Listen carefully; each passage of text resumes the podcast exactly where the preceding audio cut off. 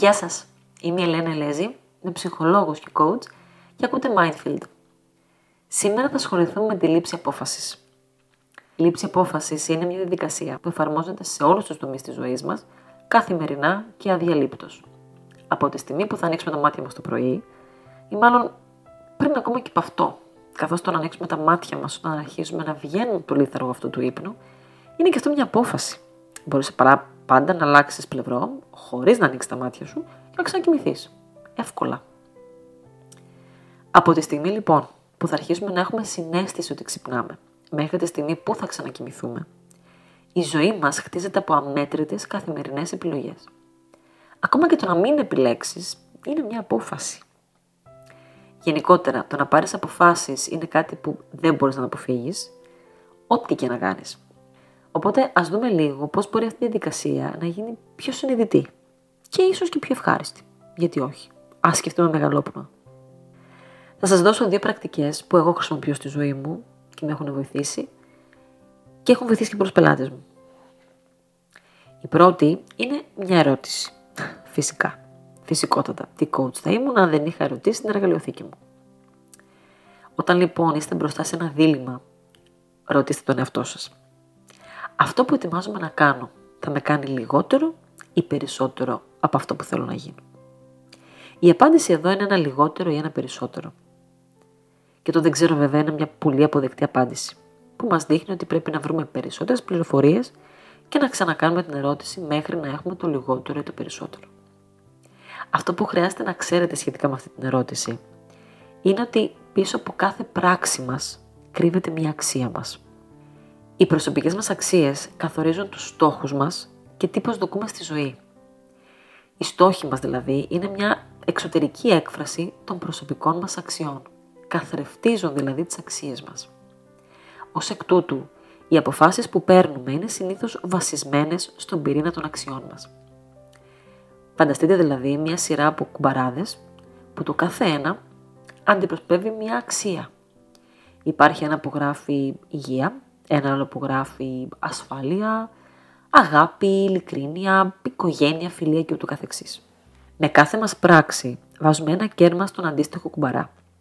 Όταν για παράδειγμα είναι η ώρα να πάω γυμναστήριο, αλλά το παγωτό μου φωνάζει από την κατάψυξη και ο καναπές μου κάνει νόημα, έλα άραξε να βάλουμε Netflix.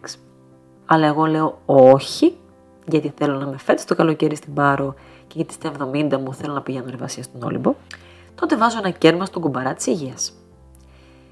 Υπάρχουν βέβαια και ημέρε που είμαι όλη στην κουμπαρά της απόλαυσης και απαντάω γιόλο. Μια ζωή την έχουμε, ας τα κάνουμε όλα ίσωμα. Αφού μια μέρα θα πεθάνω, γιατί να μην έχω φάει ένα οικογενειακό παγωτό σε ένα απόγευμα; Υπάρχουν και αυτές οι μέρες. Και είναι πολλές. Και να, μόλις τώρα έβαλα ένα κέρμα στον κουμπαρά της ειλικρίνειας. Κάπως έτσι πάει. Το θέμα λοιπόν είναι να κάνουμε όσο το δυνατόν πιο συνειδητές επιλογές. Κάθε μέρα κάνουμε αμέτρητες επιλογές που διαμορφώνουν τη μέρα μας, το χρόνο μας και τελικά τη ζωή μας. Αν αναλογιστούμε λίγο αυτό που κάνω τώρα ή ετοιμάζομαι να κάνω, ποια αξία μου θρέφει; Θα αρχίσουμε να έχουμε εικόνα που βάζουμε τα κερματά μας και με πιο γνώμονα παίρνουμε τις αποφάσεις μας. Όταν οι αποφάσεις μας οδηγούν σε πράξεις που συνεχούν με τις αξίες μας, τότε κερδίζουμε ηρεμία και ψυχική υγεία. Αλλά ακόμα και όταν οι πράξεις μας δεν ταιριάζουν με κάποιες αξίες μας, αλλά είναι συνειδητή η απόφασή μας και έχει την αποδοχή μας, τότε αυτό προσφέρει εξίσου ηρεμία.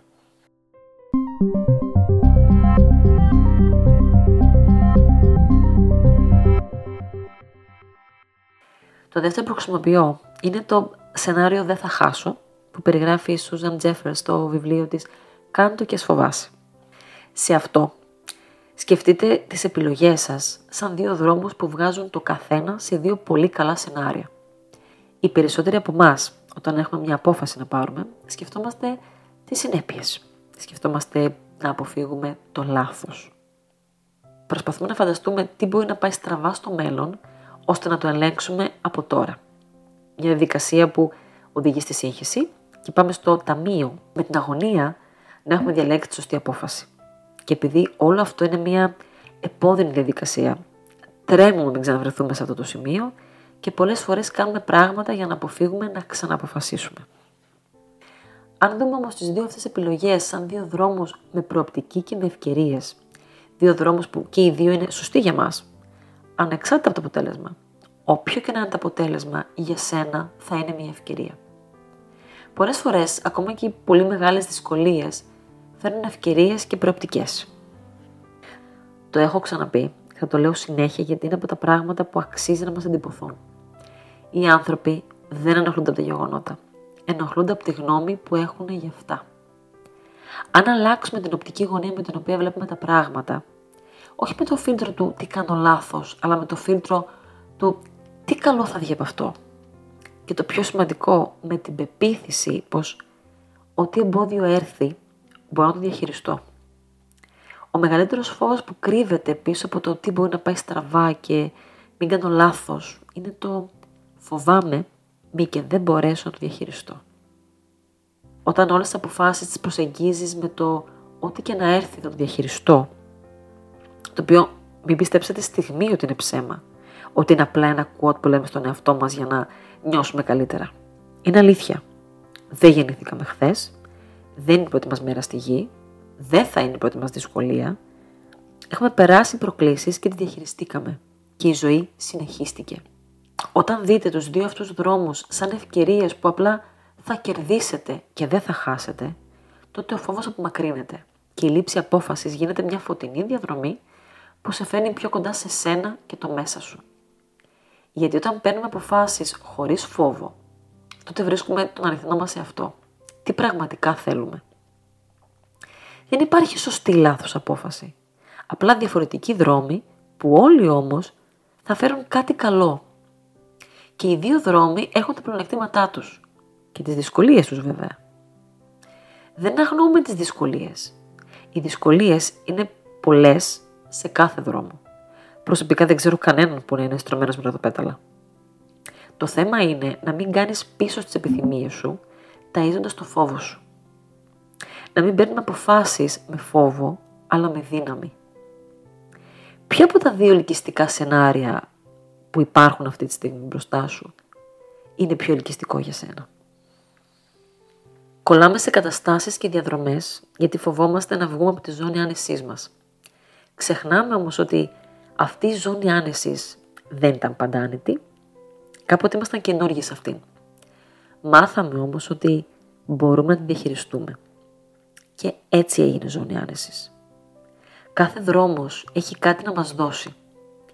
Και όταν το δούμε από αυτή τη σκοπιά, τότε είναι πιο εύκολο να αποδεχτούμε την ευθύνη των επιλογών μας και να είμαστε λιγότερο θυμαμένοι με τον εαυτό μας όταν κάτι δεν πάει καλά. Γιατί είναι αναμενόμενο ότι κάτι δεν θα πάει καλά. Είναι αναμενόμενο ότι ο δρόμος θα έχει δυσκολίες. Χωρίς να αυτή η επιλογή. Και όταν ακούσεις τη γνωστή φωνή μέσα σου να λέει και αν τα πράγματα δεν πάνε καλά, να της πεις «Ε και, θα το διαχειριστούμε». Η λήψη απόφασης χρειάζεται κουράγιο και αυτοπεποίθηση.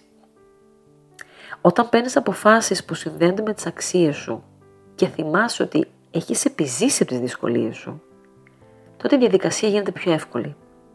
Το ζητούμενο είναι να πορευόμαστε προς την κατεύθυνση των ονείρων μας και όχι προς την αποφυγή των φόβων μας. Και αυτό είναι το μήνυμά μου για σήμερα. Ας κάνουμε τις επιλογές μας να καθρεφτίζουν τις αξίες και τα όνειρά μας και όχι τους φόβους μας. Είμαι η Ελένα Ελέζη και ακούγατε Mindfields.